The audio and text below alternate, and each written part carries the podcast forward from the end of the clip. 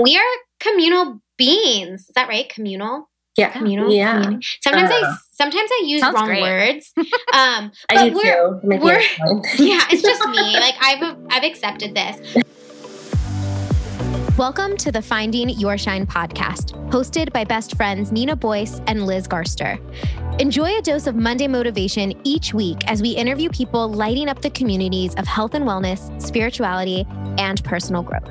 Wherever you are on your journey to health, happiness, and self love, our real and authentic conversations with guests will keep you inspired and empowered. And keep you laughing too. Thanks for listening. We're honored to join you in finding your shine.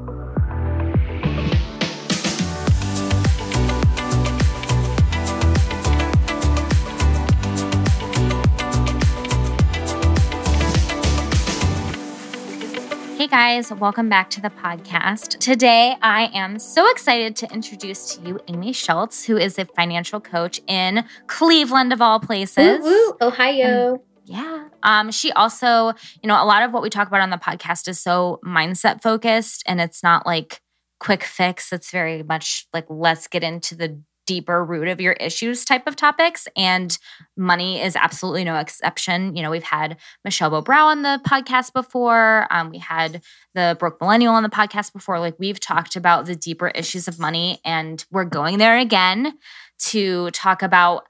I mean, geez, like how to save for a house, how to plan for a baby, how to tackle your credit card debt, like we all even of the touch on retirement, but all of it is in a very unboring way. I will Right. say. I think that the entire conversation, like both me and you, were very open and honest about the struggles that we've been through, and it wasn't like. How do I save for retirement? Give me the answer. It was just more like these are our experiences and let's share and talk about it very openly. So I'm I know that um I related a lot to this episode and the issues we talked about and hopefully you guys can too.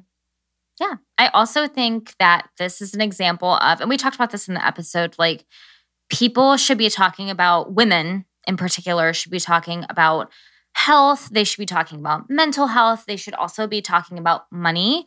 So um, I think we, like, one of the things we said when we first started in the podcast was that Nina and I were having these conversations. Like, I love that we were open enough to talk about money with each other. Like, yeah. I think we, that's a we didn't have any weird hangups about it at all. no. So I would just encourage our listeners like find someone who can be in this with you because if you're going through anything with money and I think we're all at some point on our money journey, no one's ever like, "All right, got it down. I'm perfect. Like I'm good to go and I'm never going to have a problem ever again."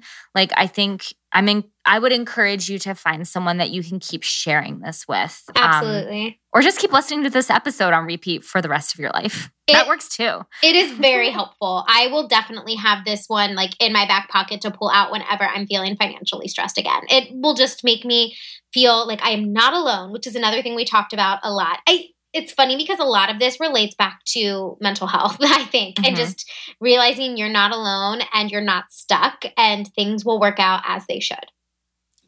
But before we hop into the episode, we did want to give a word from our current sponsor, which is Further Food Collagen. You've heard us talking about it for a couple of weeks, um, and I am a huge fan of collagen. Number one, because it is extremely healing for the gut. So if you are struggling with any sort of digestive issues or just trying to work on focusing on your gut health in general, collagen is a wonderful supplement for for healing the gut as well as um, helping improve the health of your skin, your nails, your hair. And the really wonderful thing about it is it's super easy and it's tasteless. Absolutely. I found I love it in my chai tea in the morning. I've also, if you're into like turmeric and making some golden milk, they have a really great supplement for that too that gives it a different spin if you want to go that route and get all the benefits of turmeric too. Yeah. So if you are interested in trying Further Foods, you can head on over to their website, which is furtherfood.com, and use the code SHINE15 for 15% off your order. We'd also like to take a moment to highlight a local Columbus business that has a really wonderful app we've been loving, and that is Align Mindfulness. Um, if you ever find that you're kind of struggling to incorporate mindfulness during the day, especially if you're new to it, this is a great tool. Um, you can download the app in the Apple Store and have these fun little reminders that pop up and ask you, you know, how are you feeling? Say this mantra. I found um, it's really hard, I think, when you're just an anxious person to make time for that. Mhm. It's it's almost like one more thing to make time for and you're it takes that stress of incorporating it into your schedule out because Mhm. it just does it for you directly from your phone, which let's be honest, we're on like all the time. Mm, the majority of the time. If you find that you are walking through life and you have a lot of thoughts going on in your head and you're always up in your head, I know that that's something that I struggle with a lot. Having these little mindfulness reminders pop up on my phone really helps sink me into the present moment. And so I've been loving Align. It's free, really easy to download. So head on over to your app store on your iPhone and download Align and let us know what you think. We've been really loving it. All right, well, let's get chatting money and mindfulness with Amy Schultz.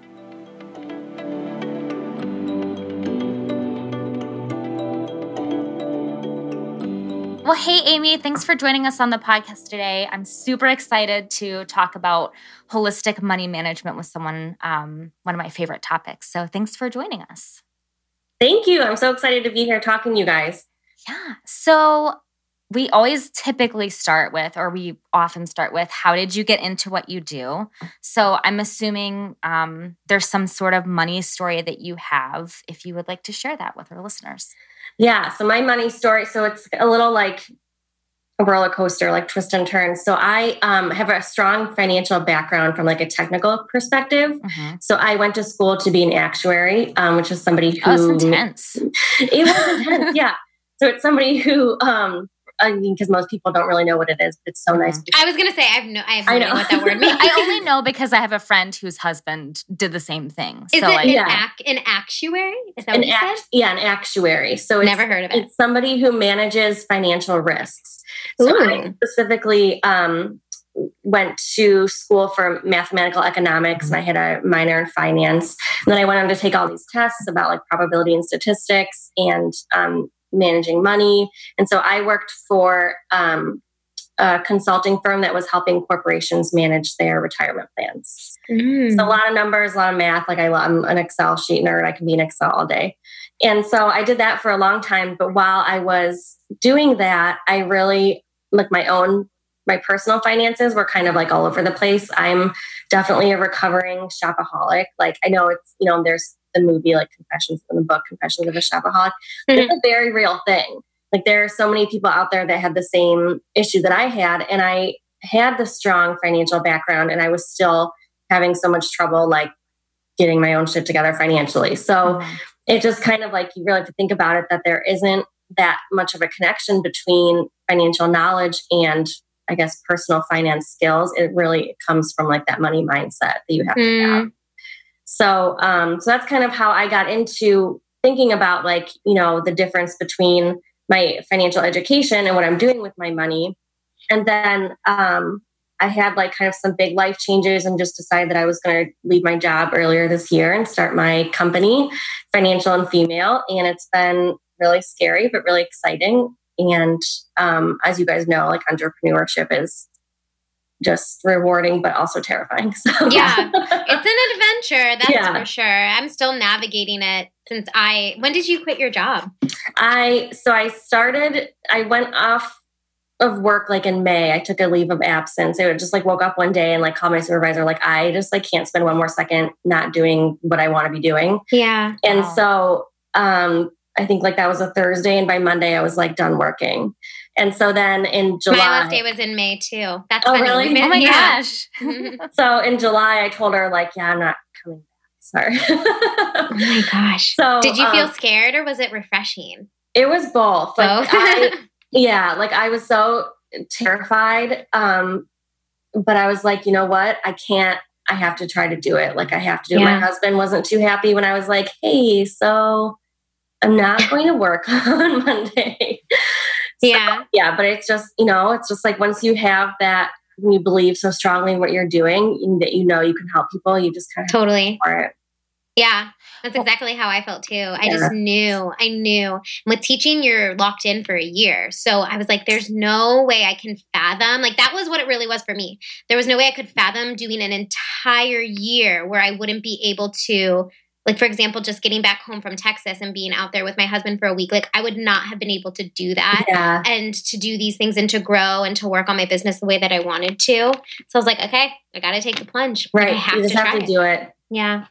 That's one reason I love the idea of financial coaching too is I think which I'm sure you agree like there's so much freedom when you are when you have your money mon- money mindset down and you have your finances in order that when you hit that point where you're like I just can't do this. It's not like, well, okay, now I have to plan for like my 2-year exit strategy Yeah. so that I can afford to do this. Like once you get everything kind of set up, it's a lot easier. I mean, I think there's always some risk in leaving your job financially. like it's never yeah. like obviously that's scary. hundred thousand dollars like ready to go. Like that, that probably Yeah. won't be everyone's reality. But I just I love that I, I think finances are so freeing in that way that they allow us to do the things that we really want to do. Right. And I think if you have like a, a gift for helping people and that you can, you have some sort of skill that somebody else doesn't have and you can teach it to them and you have the privilege to do it, like you're almost doing a disservice to the world if you don't do it. So I just, Oh, I love that. yeah. I also love that you so like you talked about being a shopaholic, which I want to talk a little Mhm. bit more more about because I I think I'm curious like what levels of shopaholics there are and like getting into that definition a little more. But I love that you didn't let that stop you from doing this because I find with like imposter syndrome, I have a lot Oh, of like, yeah. well, I have a credit card balance right now. Like, Mm. who am I to help anyone? Who am I to talk to anyone about money? But I love that we can use our own experiences to like better serve people. So, yeah. Like when I, when I think about myself, when I was in probably the worst spending where like I would get a bonus or something and it would all go to like, you know, my outfits for that season or whatever. Like uh, there's I don't know what I could have said to myself to kind of get me out of it, but that's like the basis of everything I do is like, okay, if I meet somebody like that and they call me and they're like, you know, I'm I can't stop spending. I have seven hundred dollars left over every month and I don't know where it goes. I have to like think back, like what would I what would have helped me? Um, so it's hard like to revisit that all the time and just, Mhm. you know, think about like how I got because I, wasn't miserable. I felt pretty great. you probably looked really You're like, great. I loved You all know, the going stuff that I to- had. Yeah. but yeah, it, it does definitely help me. I the more I talk to Liz about coaching because she got into obviously financial coaching and I do holistic health coaching, the more I realize how incredibly related the two are when it just comes to mindset. Like I was just, you know, thinking I still deal with anxiety every day, like or like periods of anxiety. And I also coach women on anxiety. And I was reminded specifically when I went on this trip that when all of this travel anxiety to start to come up for me, I got so many ideas on how to help my client at our next session. Because what I did Right. was then I went to my books and I went to a couple websites and started researching things to do what I would do to help myself in those moments. And I was like, oh, this is a great idea to do with so and so at our next session. And I mean, it's the same thing with financial coaching. It's like you have to go through your own battle so you know how to help the other person or how to relate to the person you're trying to help. Yeah, and I would be interested to read like a if if there was a study or something of like how many coaches have their own anxiety because even that where you're like oh my gosh i feel this way i have to i have to figure it out like i, I can't you know i know i know there's a solution i know i can fix this and i don't have to Yeah. feeling that way i think that's a lot of like how our clients feel is like how you know how are we going to fix it but like we've already done the work so Exactly.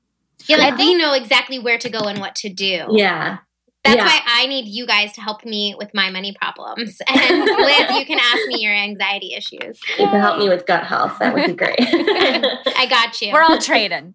Um, Yeah. No, I think that's great too because I feel like the issue that people have with money, and especially like college educated women or Mhm. college educated people in general, you're like, dang it, I have a degree. Like in your case, you're like, I'm an actuary, dang it. Like I'm in Excel all the time. Math is my jam, which just goes to show that I think people should never. f- I hate when people feel all that shame around money because it doesn't matter how smart you are. It's not about being smart. It's about Right. what's going on beneath the surface and what's what past stories or actions are making that happen rather than how smart you are. Yeah, and I think like with women, it's I don't know. I, I it used to surprise me like why? Yeah, because you're right. Like why are so many women who have good educations, who have good jobs, why do they have such a hard time with money?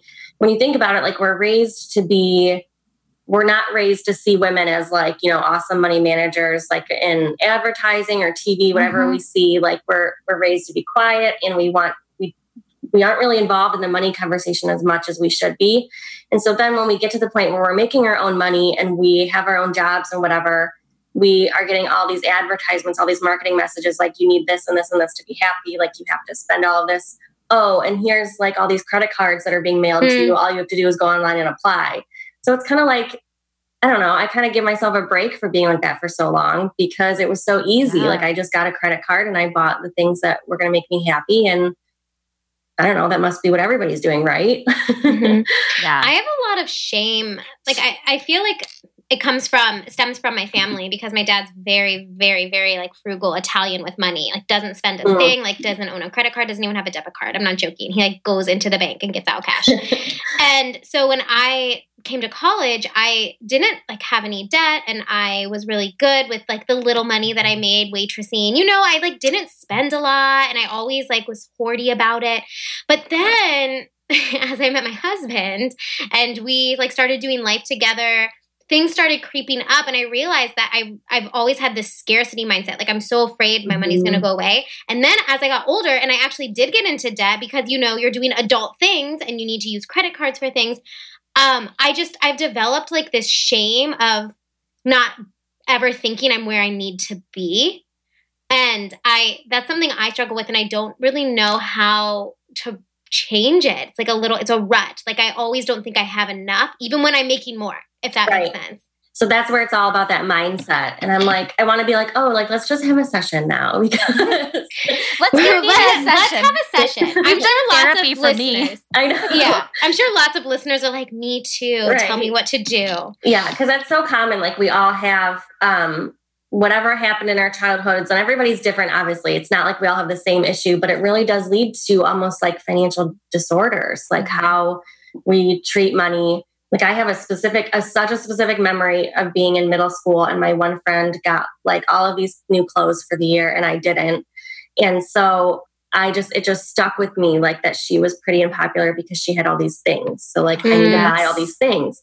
And so looking back now, like when, you know, when I realize this now, I'm like, oh my God, no wonder that happened to me for so many years. Like it wasn't my fault at all. It was just my childhood experiences. And so it really, it just like ingrains in you as a money belief. And so that's what you have to work through. And that's kind of like what I try to coach people through. Like Mm. obviously we look at the numbers and I help them get organized and budget and blah, blah, blah. But it's also just a lot of the mindset stuff and like overcoming those challenges. How do you work on that scarcity mindset? Because I mean, I it's hard. It's difficult because I feel on one end it's like my dad did really well with money because he was so structured with it, but it always was like I felt like I grew up be, believing money is really hard to obtain. You have to work really, really hard, and it's it's not going to come easy. And so I think that blocks me now because it makes me like second guess choices and maybe not like live my life out as fullest as full as I should. Is there a, a trick to getting over that? I know. I don't know if there's a trick, but I know that like especially with scarcity, it's it's a tough one because some people who grow up that way, they then grow up to be really good with money because they saw their parents doing the right thing. Maybe it was like a little extreme what they were doing, you know, like I think not not having a debit card, maybe that's an extreme. Right. Yeah. My mom has No one. I don't, I don't think my dad has ever swiped a debit card. I, Oh my I God, need what to is this ask him. world? yeah but like so some people they they live like that and they grow up to have a good money mindset because they're like okay like you know money's a big deal like you have to be responsible you have to think about it you can't just avoid it you kind of have to like work through that and then other people they kind of grow up thinking like i'm i'm not going to ever have enough money so what's the point Mm. why save for things because um, no matter what my family did, we never had enough money. So, Mm. and it's interesting because I I feel that way a little bit too. Like I have a really hard time saving money. That's something that I have to work on like every day, is thinking about like saving and not spending. It's probably weird for a financial coach to say, but it does help me But- with my clients because I'm like I'm right there with you.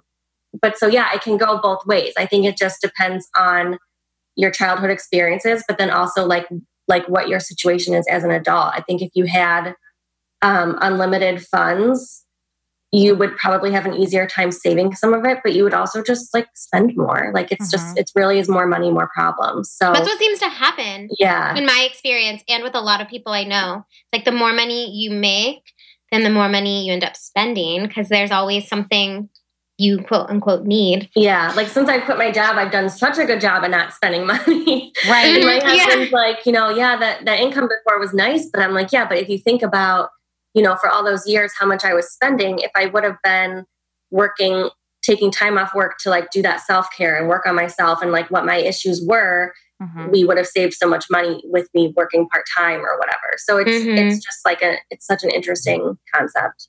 I think what I've found, because I have a lot of scarcity mindset issues too, and I found that mine, and I don't know if this is the case from everyone, but I've found that my, the voice that says you don't have enough or you'll never have enough stems from me thinking I am not enough. Like, I feel like when you internally don't think you're worthy of something, and I think that can be, you know, for some people it's love, for some people it's affection or, you know, success, whatever it might be. I think that can translate into like, it goes back to, well, if you can buy your way into that lifestyle, you can buy your way into love or success with a wardrobe or whatever it might be. I think Yeah. kind of those things I see in my experience to be tied. Yeah, and it, that's I think why a lot of it comes back to mental health and like what where you are mentally. Um, like people with a lot of anxiety around. I don't know. I'll just talk about me specifically because I don't want to make generalizations. But I specifically like if I'm having a rough day or whatever, I that's not a day where I'm at risk to spend money, which is weird. But on the days where I'm like feeling really awesome about myself, then I'm like, oh my God, I want to go out and spend all the money because like I, it's fine. Like, you know, I'll make, I'll figure it out later. I'll make money later. Like that Mhm. too much confidence is, um, that's like almost a ri- risky situation for me. I think most people are the opposite. Like if they're feeling down, they want to go out and spend money. They want to like do whatever they can to fix that situation. And a lot of times they think that's buying the next great thing. Mhm. I tend Yeah, to I be remember the those. Yeah. like I'm similar with the um with you in that I feel like I've always made it work. Like I feel like I'm kind of scrappy. And like Yeah. my budget, like I don't overdraft ever. Like I've always like it always seems to work itself out. And maybe that's just my like trust the universe woo-woo that I've historically been like, it's Yeah. fine. Um, but that makes me overconfident. And just because it's working, like just because I'm not bouncing checks doesn't mean I'm progressing anywhere. It just means I'm staying in the same place. Like I'm not, you know, in that mindset, I'm not going towards a specific goal and achieving it or, you know, saving for a down payment. I'm just like, it's this constant, like, I made it work. Like I balanced and everything got paid Right. and I ate out too many times and it's fine. yeah, it's not necessarily like a growth mindset, which I Right. think is like what most people want. It's maybe like a survival mindset. I don't know. yeah. I think that I I I think that I don't have that I always make it work. I feel like I have these goals, then I don't attain them and then I feel bad about it. Mhm. So because I'm so and I think that mine comes from a controlling standpoint. So when it's like with my health, when I don't feel well, I'm like, I need to control it. I need to figure out what's wrong. I need to do this and this and that. And then for me with my money, it's like I need to go to the budget and I need to hound my husband about when this is coming in and I need this and I have to do that. And I try and control and manipulate everything. And I'm always telling Liz, like, I want to get a condo, so I want to save up for a down payment. But then I also want to go on vacation, and then I also spend a thousand dollars on organic food. Like that's I can't stop. I think my shopaholic is that I can't stop buying good food. Well, that's And- a hard one too. Like that's one Mhm. where I let I let people slide with that honestly because my family is like that. Like like my husband and I try to eat really healthy and like for our son we try to give him healthy food, but it is effing expensive. Like that's I don't you know that's the one thing I struggle with now is I'm kind of like trying to like how do I tell people to budget when they want to buy everything organically? Like it's hard. I Yeah. that is my problem right now. Yeah, and I look back and it all comes to food and coffee for us. Like it's food and Yeah, coffee, food and coffee. coffee. It's not like Target trips, you know. Yeah. But But I feel like you're time, I don't spending for your do that. values, Yeah. and that's good. Like, But it's not good when you want when you have goals that are not being well, met. maybe, may, are your goals realistic? Like, are you like, we're gonna pay a thousand dollars a month on our debt? But like, is that mm. realistic? Like, In my mind, it is. In my mind, I'm like, and when I look at the budget, I'm like, this is totally realistic. And then at the end of the month, I'm like, you suck. like, no, you don't suck. I yeah, know. so this I is feel like worthy it's that thing. mental block. Like I think Yeah. like there's a mental block there of like maybe I don't really deserve these things, so I'm not setting attainable goals to get there because I don't really. I don't know. Mm. Is that like upper limit theory? Like you think you're only like you you're at this level and this is Right. the level you believe you're at, and once you get to it, instead of like going next level, you like sabotage so that you can Right. re-get to it again. We just talked about that with somebody um, on vacation because I always say, like, I don't really want a big house. Like, I don't. I don't really want a big house. I just want to be comfortable. Mhm. And then in my mind, I'm like, ooh, do I just think I don't deserve a big house? Is that why am I blocking myself from that? You know, that's a very, it was a very interesting concept to think that you want to get to a certain point, but then if you go further than that, it's like you, you block yourself from achieving more success. Yeah, like I always that just makes me think of this. But I always said like, oh, I don't want I don't want children. Like I don't want kids. Like Mhm. when I you know, and then when when I got like my anxiety and depression under control, I was like, oh, I do. Like it just it was just like that was my excuse, kind of saying like you know, Yeah. that I wasn't healthy and I didn't know if I could have handle kids. It was like, no, I just don't. Yeah, we block. Yeah, we say those things to protect ourselves, and then once we get our shit under control, we're like, I might change my Right. mind. Never mind. Yeah. So, what's the biggest? Um, I don't want to say issue. What's the maybe issue is the right word that you Issues. see when you're working with your clients? What is there a common theme? Yes, it's so funny when when people call me because I have to stop myself from being like, mm-hmm, I know, yes, yes. Like I like they, it all sounds so familiar. Like my ideal client just happens to be somebody who manages all the money for their household, like their husband, their you know their partner, whoever works a lot and like is fine with with paying whatever bills he's supposed to pay or she's supposed to pay. But the the person that calls me is the person who like tracks it all, and they are so overwhelmed and they but it's are me. yeah, and they're trying so hard to do everything the right way, and they have like all these tools, and they've read all the the Dave Ramsey books, and like you know they can do things a certain way, but it's just not working for them. And so then it comes. That's when it comes back to those mental blocks. And so um, that's when I give people the choice. Like, look, I can I can tell you what to do with your money, and like show you the budget and like what works, or we can work through like the deeper issues and um, really get to the bottom of it and figure out like how you're going to fix this going forward on your own. And so I think it's just that that big issue is just the mental roadblock. Do most of them say, "Just give me the budget fix"? Some of them do, and then I then I do it with honestly. If somebody if they come to me and and like I don't I don't want to sell myself to somebody like obviously I have to a little bit as a business owner, but I just like believe so much in what I do that I don't really want to be like hand holding somebody the whole time if that Yeah. makes sense. So if they feel like no, just give me just help me with my budget and then I can go from there, then like I'll just do a two hour session with them and like send them on their way. And I do And have some people that we do that they- and they're great. Sorry, Liz. What, Oh, I was gonna say they'll come back if they need help. Right. Like, that's the thing. Like if that's all they needed, that's awesome. Like I just had somebody email the other day saying that that honestly was what she needed. And she's like making huge changes in her life. And I was like, great. I'm never gonna like be upset that you didn't come back to me for one-on-one coaching if like the my point is to help you and you got the help you needed. Like that's awesome. mhm. So, but there are people where I'm like, oh, like please do the one-on-one coaching. Like, Mhm. you know, I I know I can help you.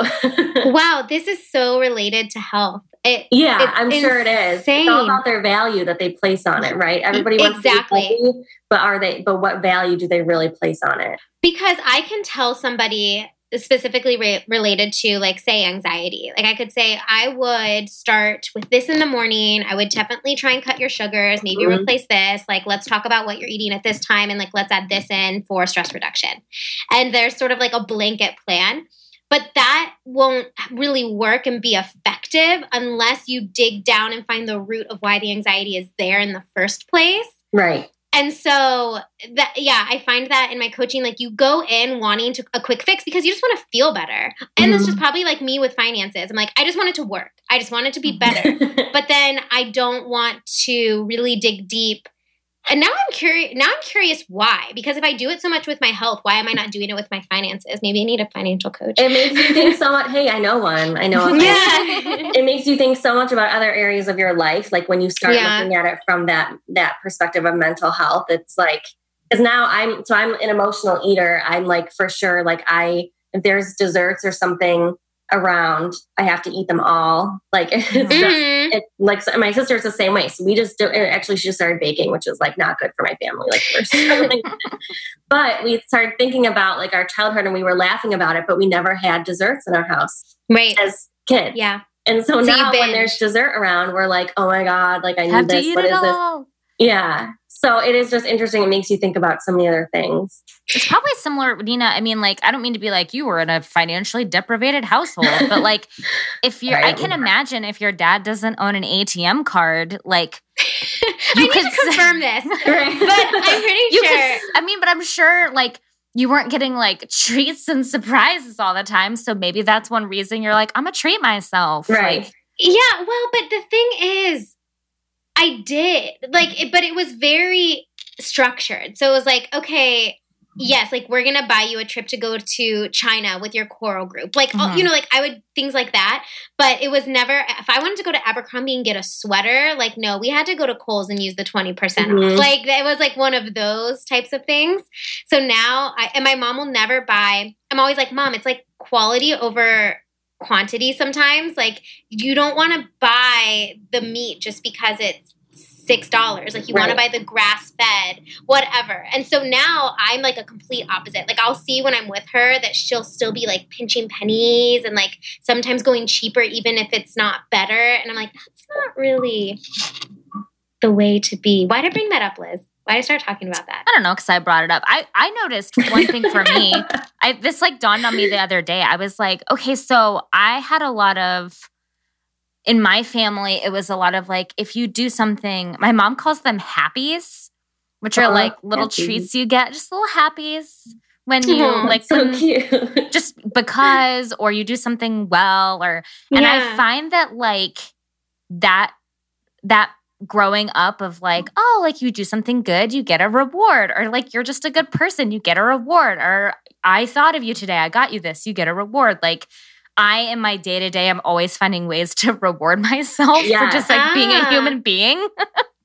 yeah. I don't know so. if I got happies. I don't think I got happy. I did get paid for good grades. That's I don't oh, think I, I never got, paid got for that. good grades. Wow, I also I didn't do chores. I didn't get paid to do chores because I right. didn't do chores. I so wonder if I'm it's like, an Italian thing too. I am Both Italian. my parents were my both of my parents were born in Italy, and so I don't. Oh, I don't know if you get this from the Italians, but Italians have a very specific money mindset. Like it's very, you know, like scrappy, and you know, uh, all of that. And I don't know if we it's the immigrant coming it's through. The immigrant mindset. Yeah. yeah, that's so funny. There are a lot of entrepreneurs in my family, so maybe that's. Mm, I don't know, but yeah, it's all like it's just so funny because now I'm like, oh, I want to like go look at like ask my parents what my allowance was like when we were little, and I'm like, I don't think I had an allowance. But they say that if you if you start early with kids with money, then it like you know it really impacts them the rest of their lives. And mm-hmm. it's true. Just talking about like what you saw your dad doing, and it, it stays with you.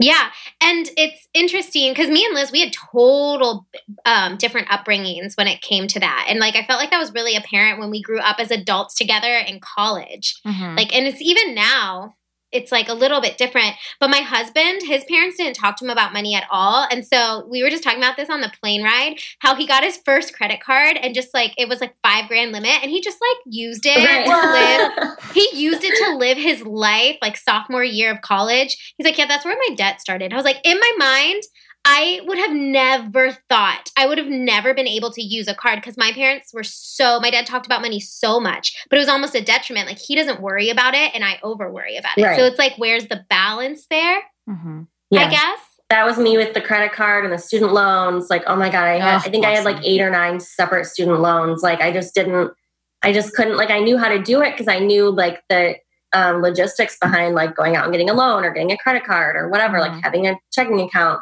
That Some kids don't know early on, but I did. Yeah. But it, it was like that not understanding interest and not understanding like, hey, Yeah. eventually this isn't free. What Mhm. about do you ever have clients? Because I feel like the people I talk to and like the issue I've struggled with is all about like overspending and debt. Like, Mhm. what do you see from people that are on the opposite end of the spectrum and they're like hoarding their money and they're not Mm. spending anything? Like, um, those or maybe you don't see them. I know. No, that's funny because I just I don't see a lot of that because um, either they don't realize that it's a problem, or like if there's somebody who's hoarding money, money, why the heck are they going to pay a financial coach to help them with something? You know. Mm. That's true. So it's all about like that that valuing the process and whatever. I sometimes think my husband is one of those people though, but Yeah. like just to being honest. Yeah, but it's just interesting because when you have such a different mindset, like he sees me as like I have a spending mindset, so he kind of like takes things I say with a grain of salt. Like I just don't know somebody who's hoarding, and I like as a business owner, it sucks for me to say this, but I don't know that I would relate to somebody that much without doing more research about it. Like for me, it comes really easily. The people that call me and are like, I don't know what to do with my money. I have this money left over, and like I'm not sure what I should be doing with it, and whatever. Like it's usually about them keeping track of it so that they don't lose it, not about spending it on the right things, if that makes sense. yeah. So You always grab it. The people that you are like always seem to come to work Yeah. with you. yeah. Which I guess and is so good, th- that's something I'm always- trying. Oh, sorry. Go ahead. I was gonna say I've always worried about like once I get started, like if that person came into me, I'd be like, I wish I had your I problem. know. Like, more. That reminds me, I keep relating it back to health, so I'm sorry, but that reminds me of like if you are ortho, have you guys heard of orthorexia? yes, where yeah. you are so so and i started to i see myself going that way sometimes. You are so particular about what you put in your body. So it's like i have to have the highest quality of this and the highest quality of that and i can't have one bite of gluten and i will not touch dairy or else i'm gonna die. So it's like one of those things where you're being really healthy and on the outside it looks great but it's it's not a healthy balance. And i feel like that's the same thing with these people like hoarding your money and never spending also isn't healthy and Mhm. always spending your money isn't healthy. So it's it's it definitely is a mental health thing. I think all of this is. It's like where are you comfortable in yourself so that you feel comfortable making the right choices with your food so you make you feel comfortable making the right choices with your finances in your relationships? Like if you're not cozy and comfortable with who you are you're never going to be able to make those big decisions from a correct place Right. I think with with any like coaching relationship, it's all about like teaching them the basics, like teaching them what you know that can definitely help them. Like I guess with financial coaching, it's really like budgeting and like what you should be saving and all of that. And with health, it's probably like, you know, the, the basics of like a healthy lifestyle. But then with every person, it's different. Like when you once you get to mindset. And so that's what makes it interesting, I think. yeah What is your opinion on people talking about money? Like, Mm. I have this vision of a utopia where like everyone feels free. Like, I'll like I'll tell you what I ate for lunch. I'll tell you anything else about myself. But like people, when it comes to money, they're like, we just don't talk about that. People will Yeah. talk about sex more than they talk about money. I know. Yeah. I um so I'm a super feminist. Like I've just I just always Yay, have been since I was a little girl. woohoo and so I um have some of these like really these thoughts that I don't know if they're fact or not. I don't know if it's true or not. But um, I really think that the reason that women don't talk about money and that the reason that we grew up like not talking about money is because we just like we weren't supposed to figure it out that we're kind of being like duped out of making more money that we're not getting paid as much. That I mean, love think about it. If you, I, concept. I um, had to text a coworker at one point and say like, you know what, I just need to know like, did you, did you, how much of a raise did you get? And it was like so such a taboo thing. Mhm. But at my husband's company, it wasn't like that. They talk about money all the time, and they're all much happier because they know what everybody else is making. They're not wondering about it, you know. Mhm. And so I just think like the more women talk about it, the better things get because really we've been kind of hidden from that money conversation for a long time and it's only hurt us. So like it can only help us if we start talking about it more. I think we've created this comparison game. And the reason it's so taboo is because when you are inquiring about how much somebody makes, you're valuing them higher if they make more and you're Right. valuing them less if they don't. And I think it's uh, people find it offensive because they don't want to be valued as less. And so we have to take the stigma away, like the money stigma away. Yeah. People are really embarrassed to talk about it. Like I know a lot of people will send me messages on Instagram, like I or wherever, like I love your stuff, but I'm just not ready to talk about it. And I say, okay, just Mhm. like keep following, and when you're ready to talk, let me know. Like I know it's hard, but um, it really is. It's like so deeply ingrained in us that we're not supposed to talk about it. And I think it it really it's getting better now. Like people are kind of realizing now they need to talk about money with their kids earlier. But when we were growing up, like that just wasn't a thing. Like we just didn't know how much money our parents made. Like I still don't know how much money my parents made because they wouldn't tell Mhm. me. So yeah, it's just it's just interesting. It's something that I think we can stop just by talking about it more. Yeah. I think if we forgive, Uh, one thing that I have found is powerful for me is to like forgive myself. It, it makes it easier to talk about things when I can forgive myself and be like, okay, this is what you did in the past. Like, you can't change that, but this is what you can do in the future. And it makes that conversation that much more healthier to have grace for yourself and bring forgiveness into the picture. Yeah, I think that's a big part of like why when you have to get through something hard like financial stress, it helps to have a coach or somebody work walk with you through it because it is lonely like that process Mhm. of admitting that you did something wrong and then having to forgive yourself and like fix it like it's hard to do on your own. hmm Sometimes I think about like, so one of my goals, say, is to pay off a credit card. And I think about like the stress I put on myself throughout the process of doing that. And then afterwards, when it's paid off, it's like, okay, now my problem's gone.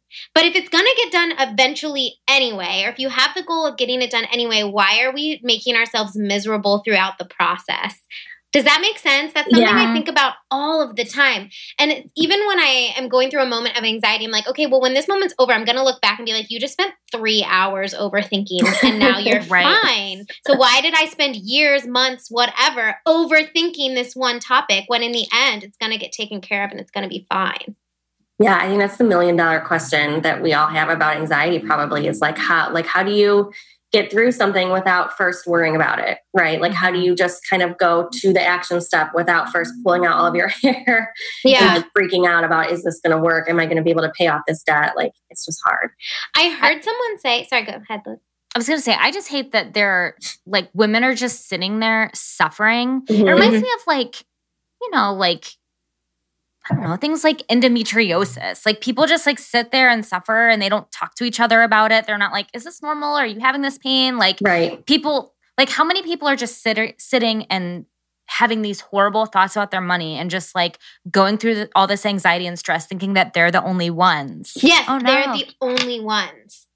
But Liz, is I've been thinking that topic exactly is that you are not the only one. But when you're going through whatever issue it might be, like financial, health, whatever, you so you feel so isolated Mhm. and you get stuck in your own head. And we are communal beings. Is that right? Communal. Yeah. Communal. Yeah. community? Sometimes I Uh. sometimes I use wrong great. words. Um, I but we're. We're- yeah, it's just me. Like I've I've accepted this. But we're meant to be part of a tribe and we're meant to communicate. And when we're struggling with something, we're supposed to go to somebody else and ask Mhm. for help. Like that's how we work. But we've decided that it's shameful when it has to do with health and money are the two big ones. We've decided it's shameful and that we've somehow gotten ourselves in these situations and we don't want to ask for help.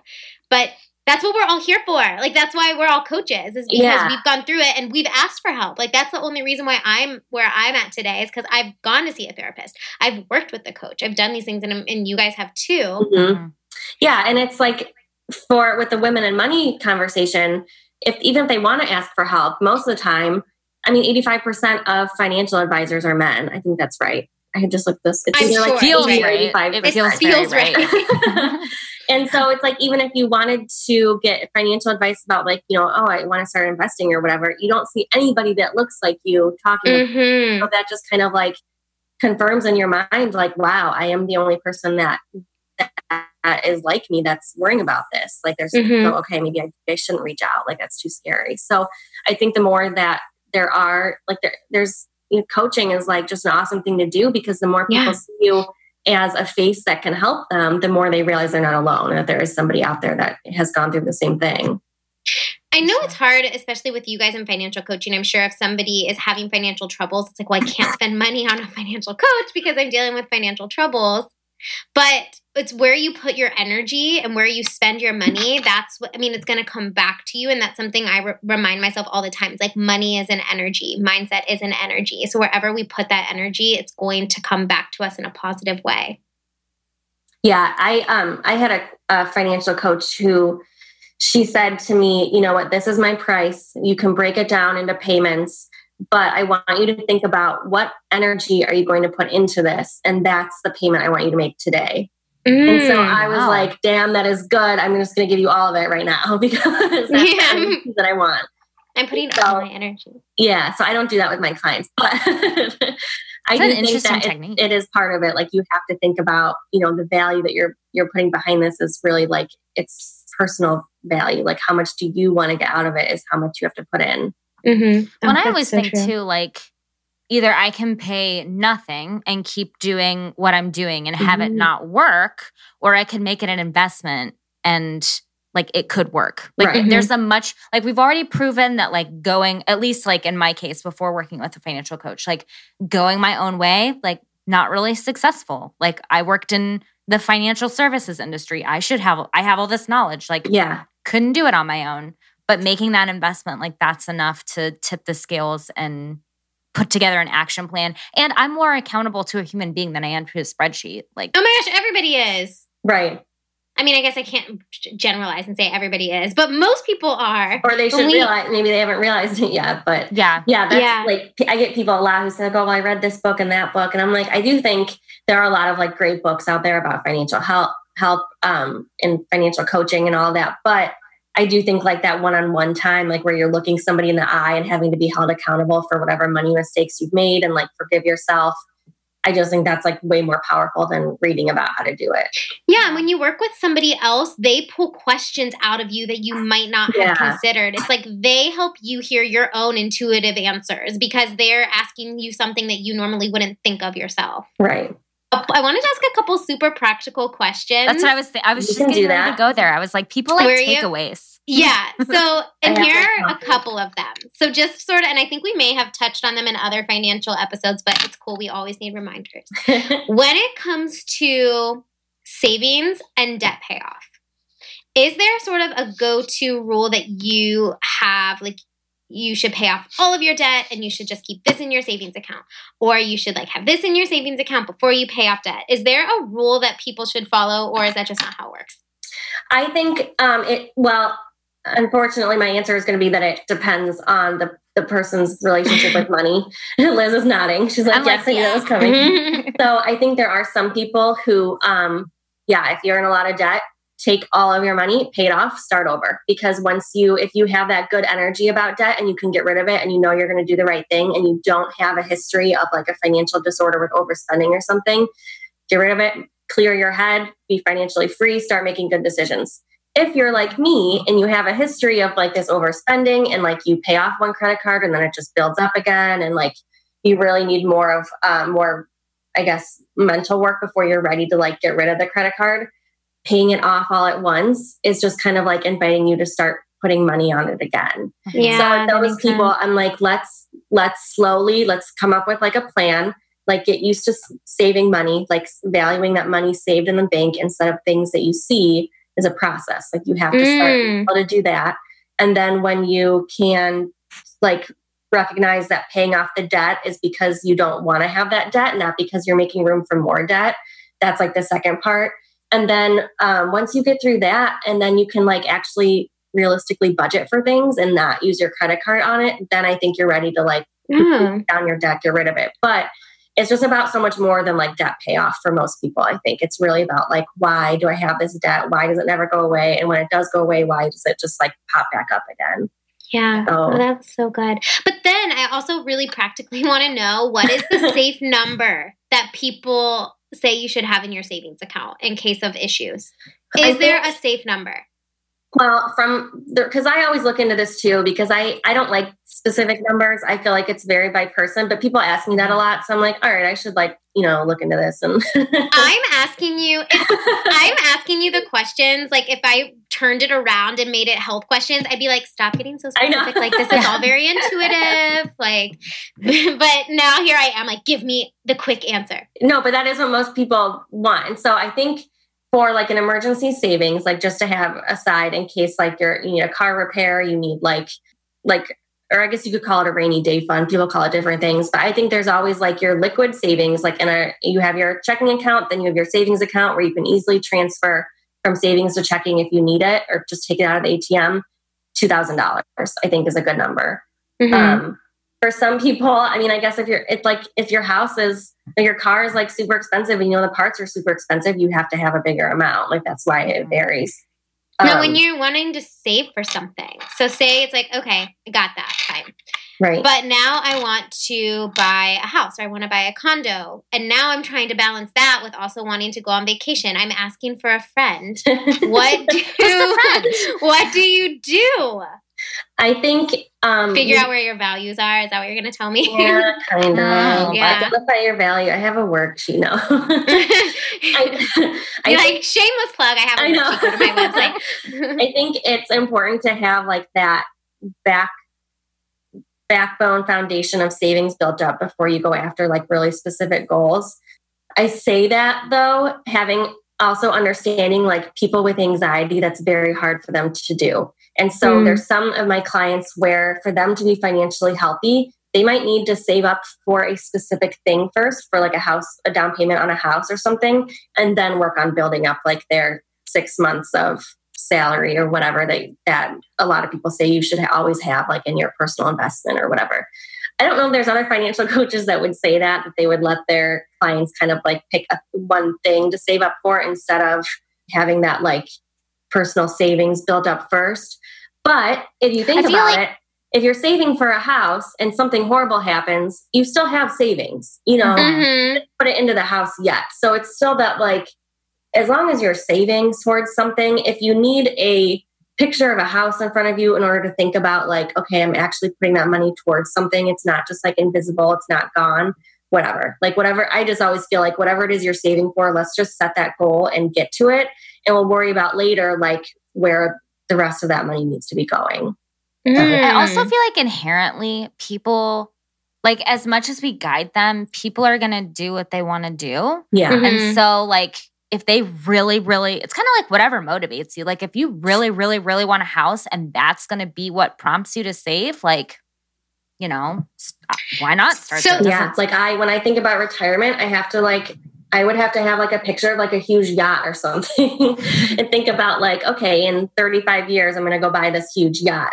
Really, like, I'm that's probably not my goal. Like, I don't even really like to be on boats, but just like that idea that you have, some, some people really need that motivation. How do you suggest people speaking of like, and I know this isn't like financial planner land with like investments and Roth IRAs and all of that stuff that stuff. I really puts me to sleep, even yeah. though it shouldn't. Mm. How do we like how do we look past the present? Because I feel like it's so easy. First of all, like I'm all about like live in the present moment. Don't get too caught up in the future. But it's so easy to just like keep living in the present and keep doing all these like short term goals without looking 30 years and then getting there and being like, well, shoot, I have to keep working for the rest of my life. Right. I have plan. questions about that too. I think you have to like like pick your look at your goals, like your budget, and then kind of fit your lifestyle to it so that coming out of your paycheck is that however much a month you need for savings and you're not like thinking about it every day. because mm-hmm. if you, then when you start thinking about it you're like oh that like extra you know $400 that could be like you know, a really awesome new outfit or something. Like then you kind of start putting things to that money again mm-hmm. instead of like the future things because that is hard to do is to like really think about that and stick with it. So it's got to just be like automatically part of your budget. So now there's like two sides here though, because there's the retirement side and then there's just the saving to mm-hmm. feel like cozy and safe in your life. And then there's like saving for big purchases. Right. And then I, and then that's where I start to get, that's where I think the overwhelm comes so when it comes to like your retirement, that's something that comes out. Like I was a teacher, so that's something that sort mm. of happened on its own automatically Right. and stays in its happy place. But is that not typical? Is that like some people have to choose how much they want to put into those funds? Yeah. So so most people like if you work for a company that offers a retirement plan where you're contributing money to it, it just comes out of your pay. Like you set a percentage. Um, Mm. and then it just comes out of your paycheck, but you're So you choose for that. Yeah, so you're still responsible for that amount, and then you can get involved in however much investing you want. If you don't have that, then yeah, you have to set up your own account and do all that on your Yeah. own. Most people don't. so, Yeah.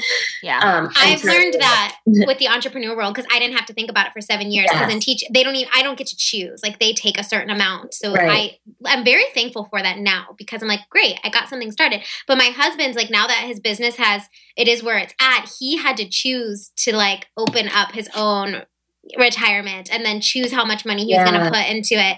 And I was like, shit. Like it's just, it's all of these things that you just sort of learn as you go when you're an adult. yeah, Uh, it's like adulting 101. Like, Yeah. retirement account account. Yeah.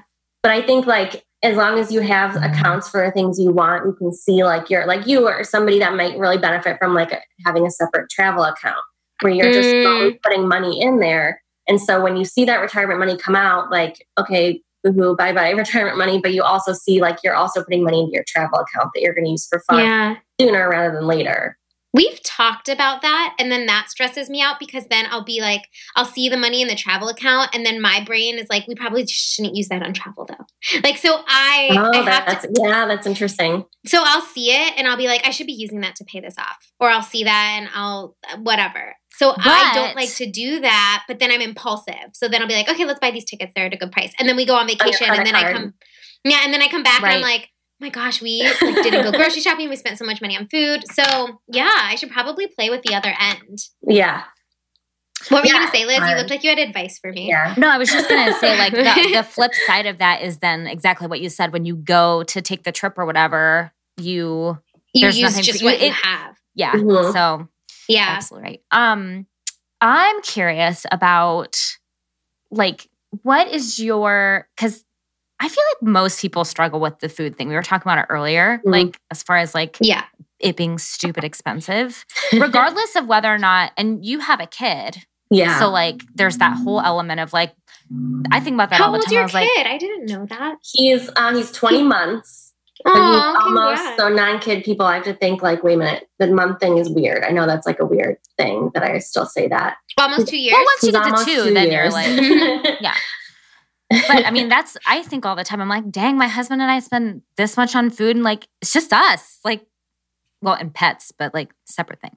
Mhm. But what are your like? Do you have any best practices for keeping food expenses in check? It's funny Food because we just started talking about this because um, I had met another financial coach in the area and she had posted something about like their food budget. And to me, I was like, oh my God, that's so low. Like, I will never be able to do that. And so my husband, we kind of like challenged ourselves. So um, we haven't like, and when I say challenge ourselves, I mean we challenge ourselves to start thinking about it. We haven't actually done it yet. so we've like we started going to Costco and thinking about like what can we buy in bulk. You have to be careful because you can get Costco'd just like you can get targeted where all of a sudden you're at Costco and you bought like 85, I don't know, yogurts that will expire or whatever. yeah, I, I went to Costco for the first time, and I was like, Uh-huh. oh, I feel like I'm gonna buy all this stuff in yeah, bulk, hard. but I don't even need all of it. And yeah, it's good and bad. All of a sudden, we had like these frozen muffins that you put in the microwave, and I was like, okay, the point of Costco is to get things that you need in bulk, Yeah. not like to buy other crap. But so then I know like Aldi's, like people shop at Aldi's and they do like awesome, Yes. and that's they, yours. they actually have like really good organic stuff. Um, and so that's like our number one thing that I'm like, okay, we just got to start doing it. Like it's it's you know our Heinen's is right down the street or or whatever, Mm-hmm. but it's a little more like upper end. Like it's kind of it's it's easy. What part of Cleveland do you live in? I'm on the west side. I'm um in Bay Village.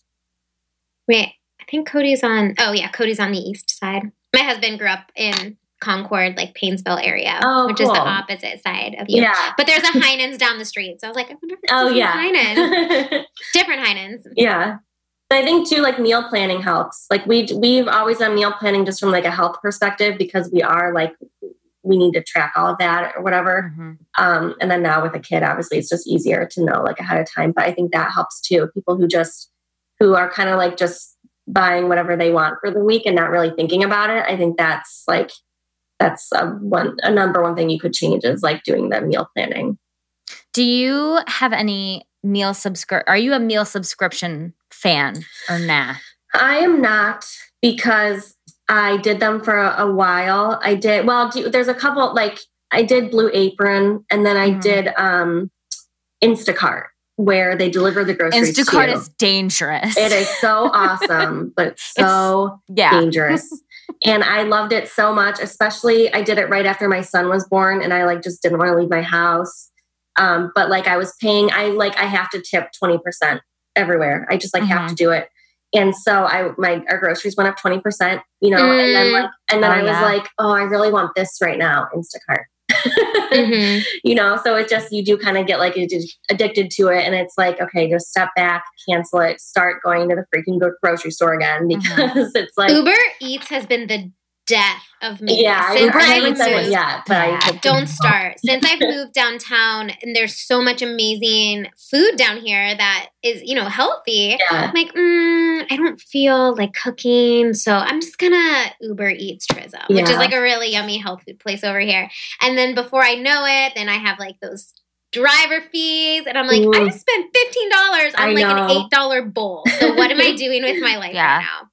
That's one benefit to me moving to Cuyahoga Falls is there's just like not that much stuff. Not I mean, that I can still do it, but it's like just not that much stuff to choose from. So I'm not like, oh, there's like 400 restaurants that I'm nearby that I can choose from. Speaking I- of, I'm in a moment right now where I'm like, I need, I should go grocery shopping. I've been gone for a week, but I also could like Uber Eats food. So I'm like in that struggle right now.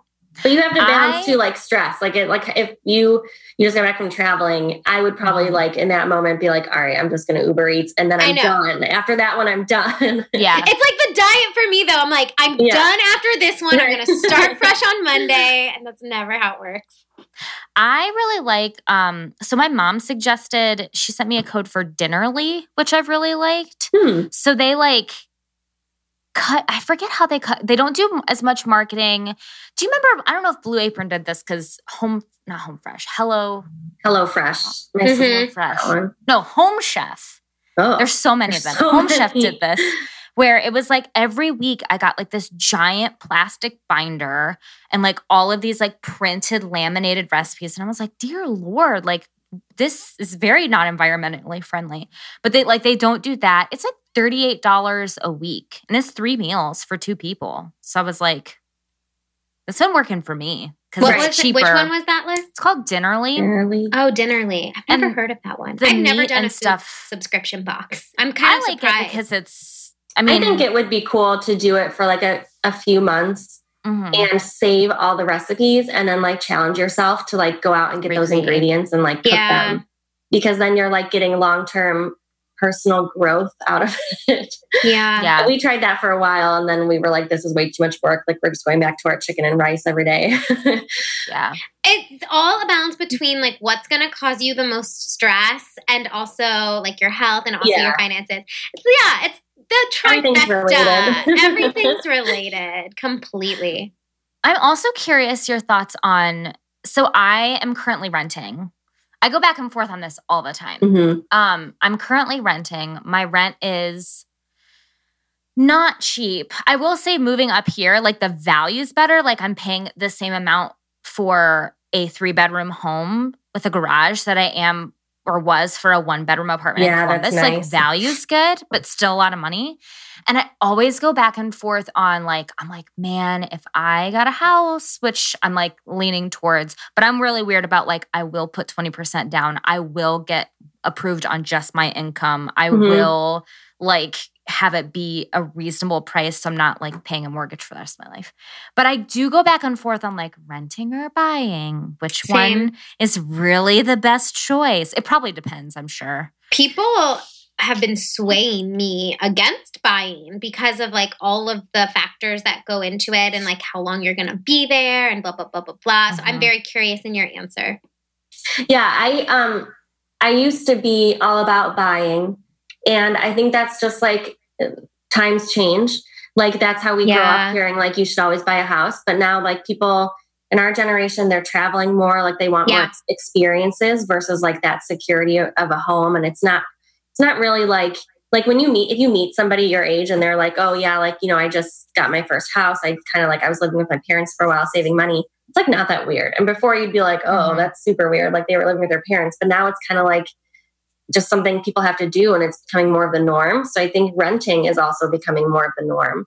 We Totally. also like we lived in our first house for five years and then um, I had like some like mental health issues and I, I just couldn't live there anymore. Like we had to move. So we bought our second house and looking back, I'm like, oh, that, you know, that, yeah, we didn't know that was going to happen, but it, sometimes it's okay if you just rent for a while and then wait to buy your first house because you, yeah, you don't know what's going to happen. Like things change. So hmm I'm kind of like, I don't really have a set decision on that. It varies by Mhm. person. Yeah. I just I want a condo so that we can Airbnb when we travel. That's like Yeah. really what I want to do. Is I want to make money while I go spend money is kind of the thing. And a lot of people are doing it, and it sounds like a really awesome idea. And I figure, I mean, if I'm going to be paying for rent here, it probably makes sense for us to own something that we can do what we want with it. Right. But yeah, there's just so many factors because I don't see myself yet. I don't know about you, Liz. I've been curious to ask you this, but like I don't see myself yet being settled for a long period of time Right. in one space. And I'm turning 30 in March. So I actually do. I'm actually a really do? big fan of like the area that I'm in. If I act quickly enough, I can get something really affordable hmm and then my mortgage will be like stupid low and then i can i would rather have a place like a home base and then like because my husband and i both work from home like i could go away for a month if i wanted to Right. like i'd rather and and having a place that i own just seem, that's inexpensive seems more conducive to because i don't see myself i don't ever want to be like i think i'll move to denver like i'm kind of done with that i think so Yeah, that's I just guess me I don't want I want a home base too, and I want it to be in Columbus and I want it to be in the city of Columbus. I'm just not sure I know that I want that one place to be like where I want to be for however long yet. Mhm. Like to make that decision. Yeah, and I think that's fair. I think too, like things change from that perspective. I think just kind of give it, you know, set yourself a timeline. Like by this by this date, I want to be, I want to have things figured out. Like I want to know what I'm going to be doing with um, real estate or whatever, and then just kind of like not worry about it until then, or like think about, okay, start looking at houses. You know that you might buy and just see how that makes you feel because you might change your mind. Like it might just be. Mm-hmm. Do you don't know. that, list? Do you and Zach look at houses yet? We've gone through like spurts where we do. We haven't Mhm. lately because we're just we're pretty content like in our little rental. Like Mhm. it's the it's the perfect place where I would stay and like plan for something. Like I'm not unhappy where we're renting now. So yeah. it's fine. So many decisions to be made. I also I think when you are creeping up towards 30, that's Yes. when you it's another one of those mental things where you're like, probably should have my life figured out by now. I know. I turned But- 30 in June. You And did? So yeah, and so then that was like I wasn't, you know, I had left my well, I hadn't really left my job, but I was on like an unpaid leave, and I was like getting ready to admit that I wasn't coming back, and yeah, I was like, oh, this is like the thirty. It must be like the thirty year crisis or something.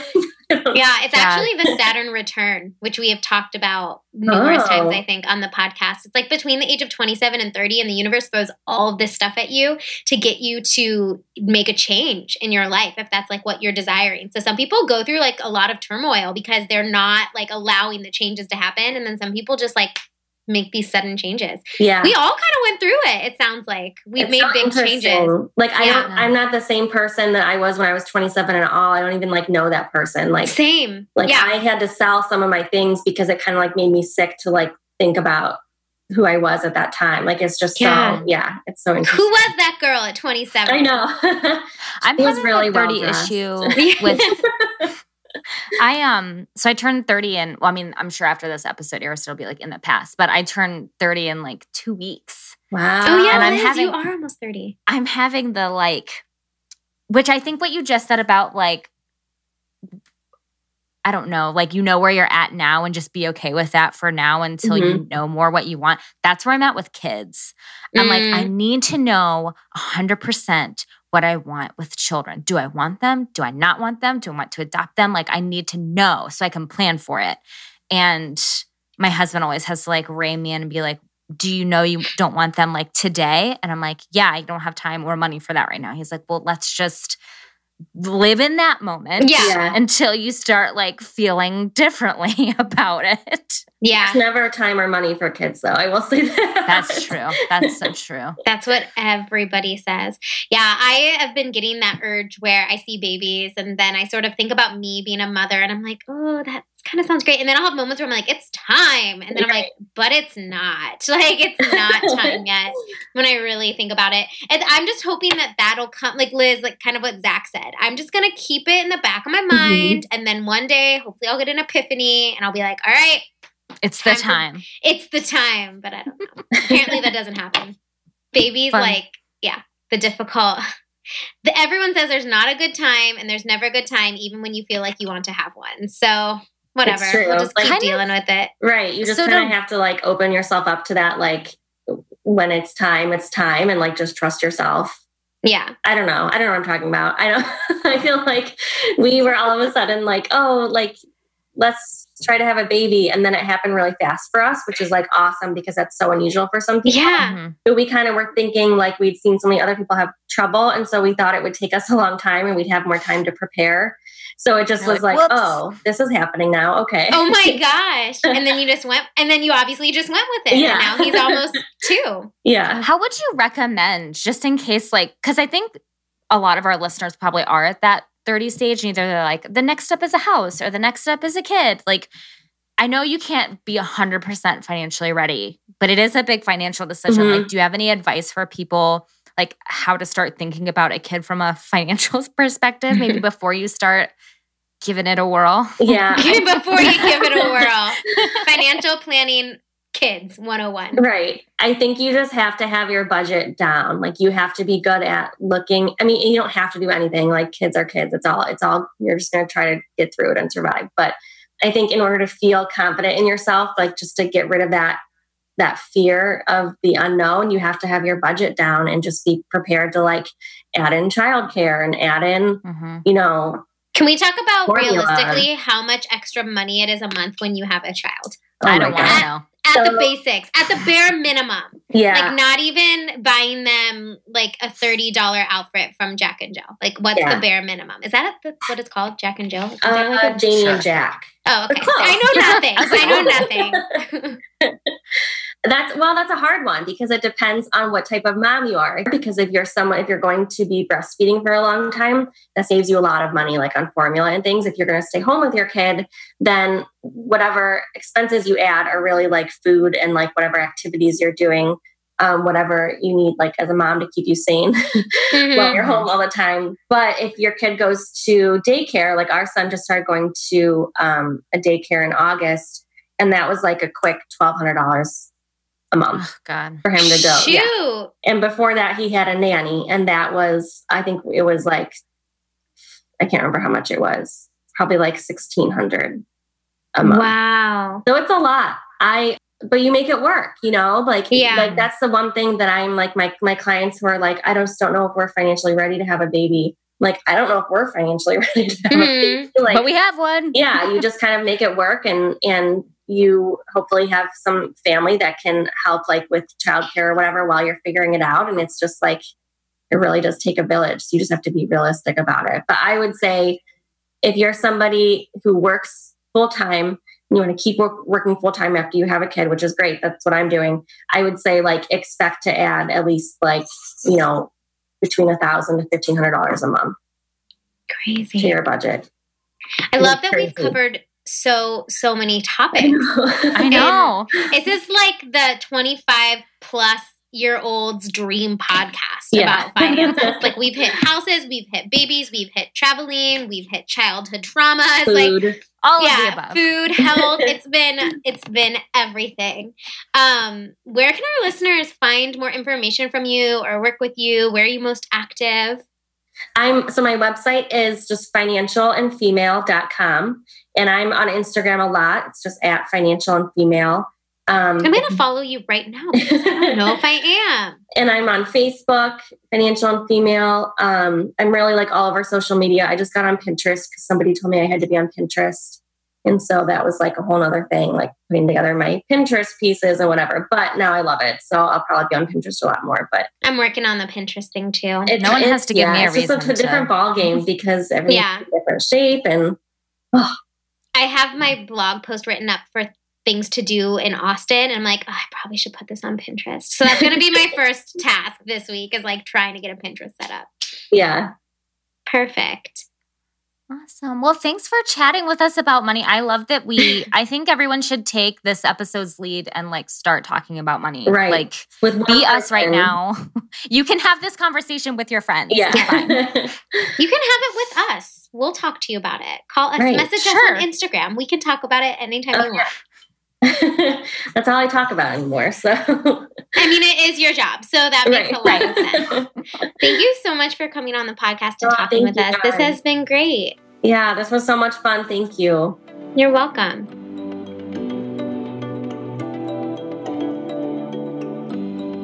Thanks, guys, so much for tuning into this episode with Amy. Hope that you found a lot of good insight when it comes to your financial wellness. Because let's be honest, we don't talk about our financial wellness very often, and it's a key, it plays a key role in our overall health. So it's not just mental health, it's not just food and nutrition, it's not just exercise. Finances and lifestyle play a big part in our health. Um, if you are interested in working with Amy, she graciously gave the Finding Your Shine listeners $25 off her discovery session. So if you are interested in working with her, head on over to her website, which we have linked in the show notes, and you can use our code Finding Your Shine for $25 off her discovery call.